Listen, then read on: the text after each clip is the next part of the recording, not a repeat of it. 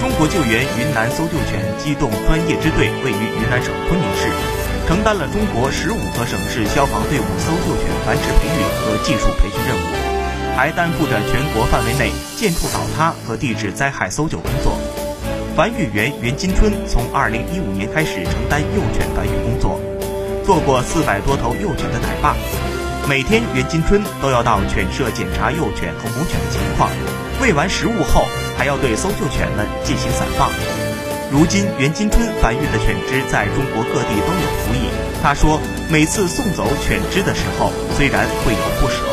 但是每当看到它们在训导员训练下变得越来越厉害。在各类救援现场看到他们的身影时，都特别自豪。